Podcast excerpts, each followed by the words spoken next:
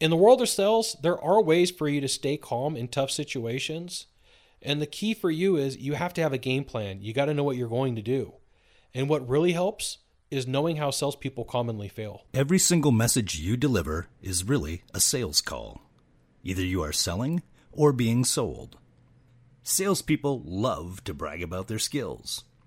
And the truth is, your success in closing sales depends on your skills, your abilities, and finding the right training. And the great news is, you have come to the right place here at the How to Sell Show with your hosts, Dale Bell and Scott Sylvan Bell. And be sure to join the party at howtosell.live and download your copy of The 10 Common Mistakes Salespeople Make. Aloha from Sacramento, California. Today is a good day. And I figured I would go over some information that I've gathered from writing with salespeople consistently that would really help you close some deals. And what I want to go over with you today is how to keep calm in tough sales calls. And one of the things that salespeople mistake is they think that every sales call should be easy. And one of the things that I want to remind you of is it's your job to make the call a lay down. It's your job to put in the work. It's your job to put in the effort. And you can freak yourself out if you think like you're losing the deal. So I I have a word that I use when I describe salespeople who are in the midst of thinking they've lost momentum, and it's free fall. And free fall is panic plus a loss of control of what's going on in a call.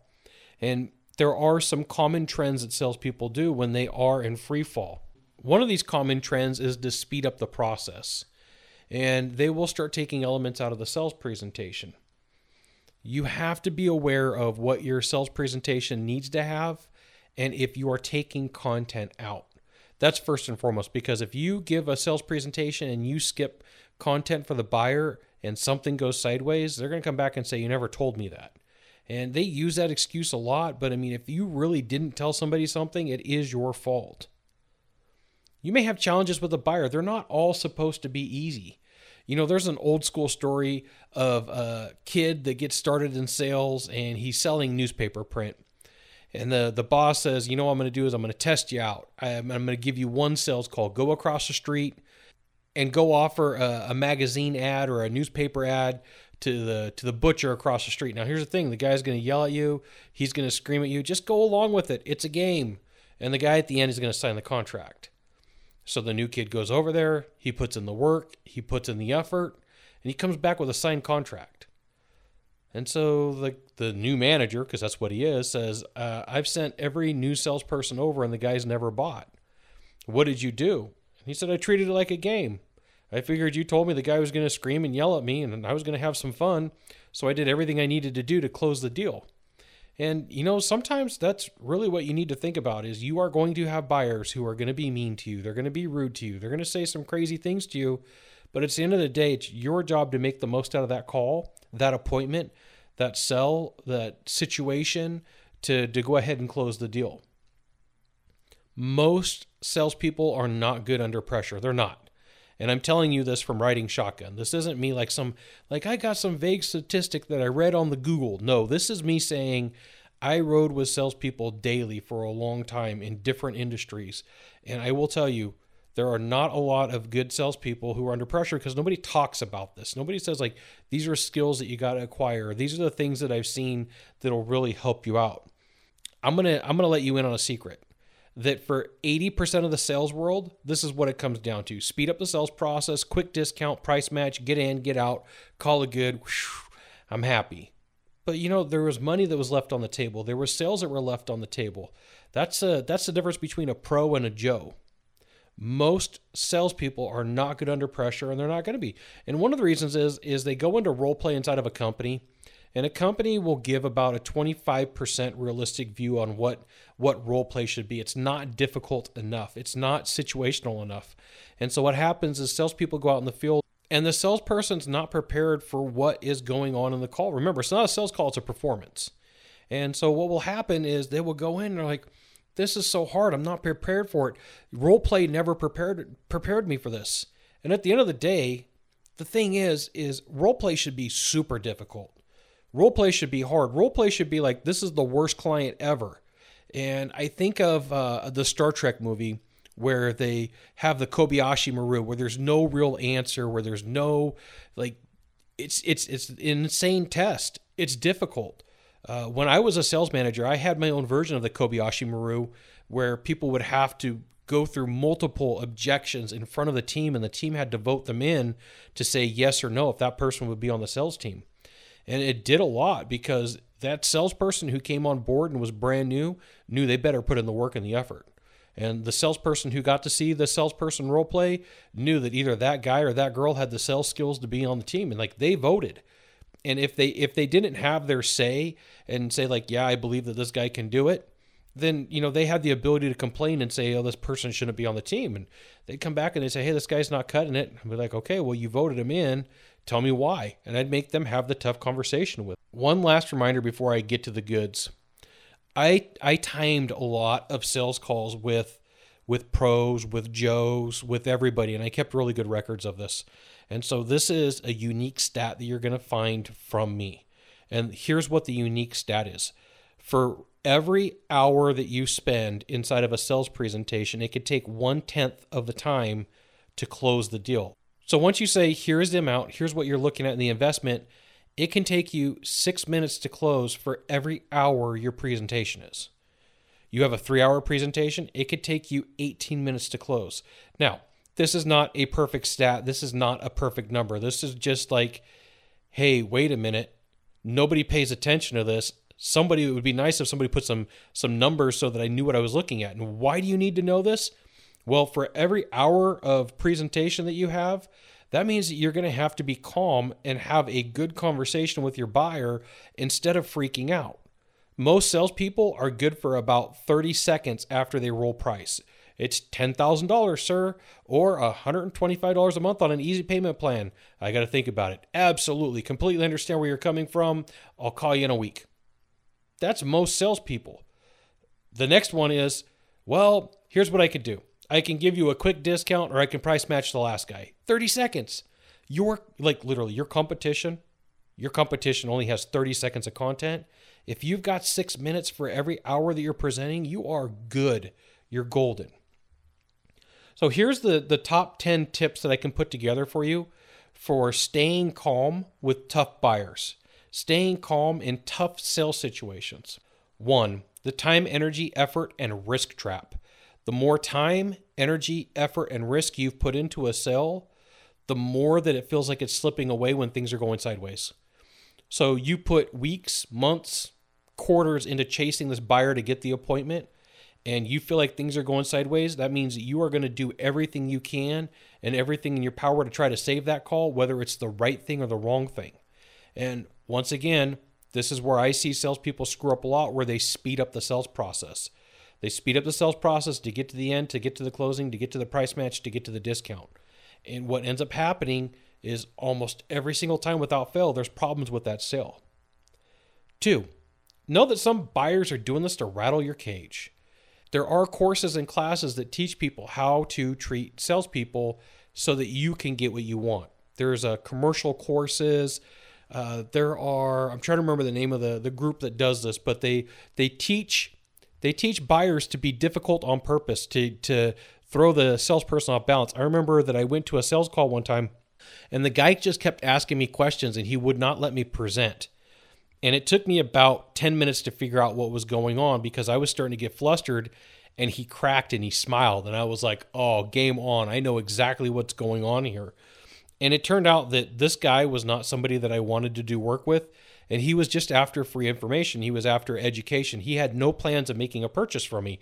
And I got him to say that because I learned uh, there's this technique from Jim Camp where he calls three plusing, where you take a question and you ask the question three different ways.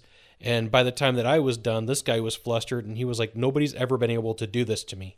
Nobody's ever been able to get me to say what my position was except for you. How did you do that? And I just smiled. I did the same thing to him that he was doing to me. You can pause for a moment when you're talking to people. You don't always have to have conversation going. You don't always have to have the ability to have a story going. Sometimes a pause is going to help you out. Sometimes taking notes. I always use taking notes to my advantage because in school you're taught like don't interrupt somebody when they're taking notes. So somebody was being difficult with me, I might take a couple of extra seconds or even up to a minute to write notes. I would think how to make a note even longer than what it really needed to be just to see what that person would do. And so I would leverage uh, social norms. And so sometimes people would ask me a question, I would just ignore them or I'd hold up my hand and say, hey, just give me one second, let me write this thought down. You can control time by taking notes. Three, this could really be your problem. You may not be listening. And I want you to think about that. If you're trying to answer a question or think of the answer to the question uh, while the person's asking it to you and you're really not paying attention, you are creating a problem for yourself. It's one of the reasons why you may be having a tough sales call. It could be your fault, right? Believe it or not, you could have to stand up and hold your hand up and say, I guess this is all on me. Four, some buyers are scared and they're acting out you know, we all have the fear of meeting with the big bad salesperson with the big giant fangs and and the giant claws because guess what? That sales guy or that sales girl is being sent out to rip us off. And unfortunately, there are some scumbag sales dudes and scumbag sales chicks that have ruined it for you and I. It's your job to be a pro and be better than that. You know, one of the things that I really stress to salespeople a lot is it's your job to be the leader. It's your job to show, like, look, I'm supposed to be here. I am this person that's supposed to be here to help you out. And there are times where you actually have to say something like a word track like that to the buyer. Say, hey, look, it's a good thing that I'm here because I'm the one person in this industry that can help you out. Everybody else would have walked away by now. I'm here for you. You know, let's get this done. Sometimes it takes you saying something like that and you sticking around is proof that you're not going to quit on that person when things get difficult. You know, what's the sales guy or the sales girl going to be like when I've got a problem? Are they going to give up on me like everybody else? No. They stuck into the sales call. They stuck and put themselves and they put their neck out and they they sat through me treating them bad. Sometimes it's a test, and it's not always a nice test, but sometimes it's a test. Five, trust your sales skills and hopefully you practice. You know, role play is one of those things that salespeople they like, I don't want to do it. Now, almost every single closer that I know, at the drop of a hat, if I say, hey, let's role play, they're like, I'm in. Let's do it. Every time that I meet with a struggling salesperson, I say, let's role play. You know what they tell me? You know, can we do that later? Um, not right now. I don't feel like it. I'm not good with role play. And what's crazy is in sales meetings, you will normally see the the closers are the first people to volunteer. And then right behind that, you might have the one exuberant salesperson who's really excited about role play, but for the most part, struggling salespeople don't want to role play. Six, the tough conversation may need to be had with the buyer. You may need to say, hey, look, you know, uh, based upon what's going on, I may not be a good fit for you. Now, there's a lot of dangers in doing this. The dangers in doing it is it makes it easy for you to bounce out of calls. It makes it easy for you to blame the buyer when it could be your fault. The other thing is, is most salespeople are very timid about this and they won't have the conversation. And so they don't have the pitch and tone correctly. This is why it's very important for you to, to record your role plays and your practices and even your sales presentations where legal. If you're going to record a sales presentation, you got to check the law. I can't tell you how to do it. I will tell you that, you know, it's best to ask, hey, can I record this? I'm not giving you legal advice, but just something to think through. Seven, a buyer only has so many moves. I like to think of everything as a chessboard. There's different pieces, there's different parts. You've got the pawn, the rook, the knight, the bishop, the king, the queen, the pawns. There's only so many different directions and things that could be done per part per player. And so, like, realistically, let's just go down the list. There's only so many things that a buyer can do to you. A, they avoid you and your comments. And you've had the person that you've presented to and they pretend like they're not listening. They pretend that they can't hear you. They pretend that they don't know how to answer your question. They pretend that they can't give you a yes or a no. They like they pretend. B, they yell at you. Ooh, yell at me. Like I haven't dealt with this one in high school or junior high or on the playground or at the gym, right? Like think you think like, "Hey, I've never been yelled at before. That's really going to work." C, they complain about your price. Your price is too high. Your terms suck this rate on this easy payment plan is horrible. D, they complain about your product. Oh, you don't have enough features. You don't have enough benefits. Oh, I read on this website or in this magazine that this isn't good. E, they give you fake objections.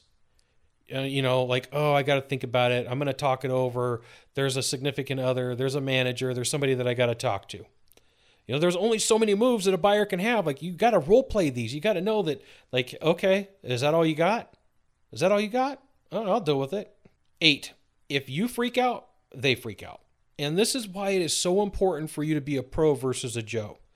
You know, this is important for you to find strange situations or things that make you uncomfortable that are illegal. Anytime that somebody says, Ooh, that's kind of weird, I wouldn't do that, my brain goes, Sounds kind of weird. How do I go check this thing out? You know, as long as it's not dangerous, as long as it's not illegal, I'm gonna go, I'm gonna go take a look at it. So here in Sacramento, downtown, they had this event and they were doing piercings, and I gotta tell you, it made me very uncomfortable. It was very unusual, but I stuck it through. And deep down inside, I said, you know what? I'm going to use this in the sales process. I have been through so many weird situations. I've been in so many weird homes, so many weird buildings that, hey, if I freak out, they freak out. You just treat it as normal. Like you, some of the paintings and the pictures on the walls in the homes that I've been in, ooh, I can't even tell you how weird they are. I'm not even going to begin to describe them, but for most people, they might freak out. I mean, you know, when I did pest control in the in the 90s and the early 2000s, I was at 14, 15 houses a day.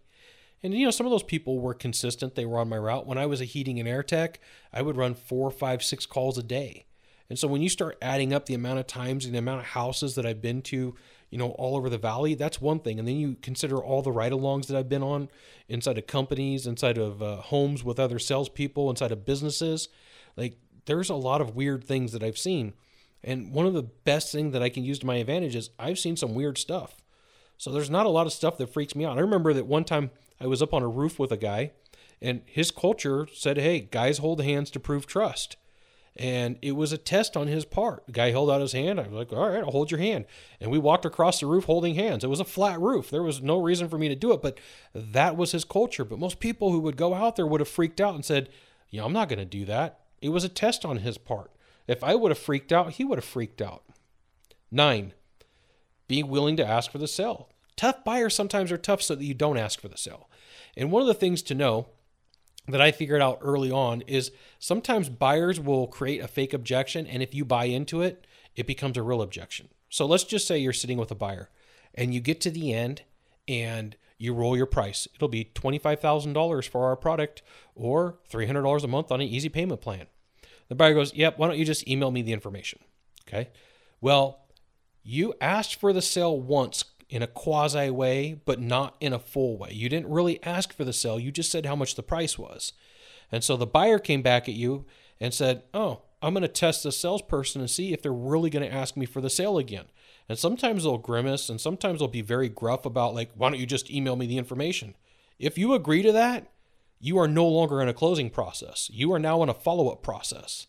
And a lot of times buyers will do this covertly, not thinking that you've ever been through this. Oh, just email me the information okay, yeah, great, I'll do that. No, like realistically, you should say, hey, we're almost there. We've only got a couple more minutes. We're almost done with this, everything that needs to be done. But since it's been a tough call, salespeople will give up and go, you know what, you're right. I'll email it to you. And then they play the follow up game. Like you have that buyer's attention. And just because somebody's being difficult doesn't mean that they're they're not going to make a purchase. Even angry buyers make purchases. In fact, an angry buyer is emotional. I'll take an angry buyer over an emotional neutral buyer any day of the week. 10. Learn what you can from tough calls. There's going to be ones that you win and there's going to be ones that you lose. There's going to be times that you're like, ah, you know what? I was so close. We'll make a phone call, talk it through with another closer, see what you can learn from that call. I figured what I would do is uh, give you some bonus content, right? So I gave you 10 items, but I, I figured I could give you four more after looking at the list that I created. Bonus number one never deliver good news and bad news in the same spot when possible. So there's times where I would go into offices and I knew that it was a tense situation before I went into the office uh, for whoever was in front of me. So what I would do is I would do everything I could to move the chairs even just slightly. I would walk in and say, "Hey, is it if I move the chair?" You know, I need to get my bag right here. And they'd say, Yeah. Well, that bag was not in the same spot as bad news was delivered with the last salesperson. Sometimes I would have to, you know, hey, we're going to go over here on the floor and here's where we're going to talk about this deliver the bad news. And then we're going to move over here and deliver good news. You're going to have to figure out how to make this work for you, your process, your product, your widget, or your gizmo. Bonus content piece number two create a commotion. You know, I'm not a big believer in tricks. I'm not a believe a big believer in shenanigans. And occasionally this is a move that I'll make. It's not my favorite move, but I'll drop a pen. And you only get away with this one time. This is a one-time move. And if you're going to use it, you better be smart about it. And let's say that things get really tense and things get really weird, you know, uh, you can drop your pen and it's going to shift the dynamics. It's it's a time warp. So this is what I'm saying. If you do it twice, it's going to look like it's weird and you're unusual. If you do it once, you can get away with it. Now, I wouldn't do this in the presentation. I would save this for the close. It's a variation of never deliver good news and bad news in the same spot. Dropping a pen may work some wonders for you on a call. I'm not going to guarantee it's going to work on all calls, but at least it's something that you could use. Bonus content number three ask for something. You know, there's times where I've been in tough situations and I will push social dynamics and social norms to the test. I'll ask people for stuff, especially if I'm at their office. Um, I will say, hey, like, do you have a glass of water? Uh, is it right if I get a glass of water? Uh, is it right if I use the restroom? You know, which one is it? Like, there's times where it's appropriate for you to do something to shift what's going on in that call. Out of all of these things, I'm going to tell you the glass of water thing is the best because psychologically that person's doing something for you. If you can get that person to do something for you, it's going to be fantastic. Now, on this list, things that I wouldn't do, I would not ask that person for a pen because if your pen runs into problems, it's a sign from the sales gods that you should not be doing business. Okay. So anything but a pen, a bottle of water, a glass of water is going to be perfect. And if they ask, like, hey, do you want me to get ice? The answer is always yes. Do you want a cup? Yes. The more difficult it is for them, the better it is for you because psychologically they're having to do more. Bonus lesson number four be emotionally neutral. And the more that you can make it in your sales process that, yeah, whatever, no big deal, the easier it is for that buyer to buy into what you're saying. Now, I'm not saying to go in and talk like a robot, like I have a widget to sell. I'm saying the more that the buyer does things to emotionally rock your world, the more that you're like, yeah, I've been through this before. What's the weirdest thing could happen? Emotionally neutral is one of the the sales strategies that I do teach salespeople when I'm I'm, I'm working on role play with them. You know, this is uh, more of an hour long class, so I'm going to give you the highlight. Keeping yourself emo- emotionally neutral in a sales presentation when things get tough is one of the best ways for you to uh, overcome objections and overcome difficult buyers. So, like, you know, you should watch shows where people are getting yelled at and they're like, I'm just here to help you out. So, cops or live PD. Sometimes when the, the cops are getting yelled at by perps or live PD, when the people are getting yelled at by perps and the and the police officers or the cops are just like, look, I'm just here to try to help you out, and they're very emotionally neutral. It's uh, easier sometimes to deal with the perp or the the criminal or the suspect than it is to to get amped up and yelled at the person. There's plenty of things for you to do to keep calm in a sales situation or into a presentation. If you go through this list and make notes, there's some gold in here that'll really help you out. You could use this to help close more deals, help close more sales, and be better at what you do. Thanks for checking out this episode of the How to Sell Show. You can join the party at howtosell.live to get the show notes, links, updates on new episodes, recordings of previous episodes, articles, as well as videos. You may not know this sales secret, but sharing this episode with a friend will bring you good luck. See you soon. Mahalo.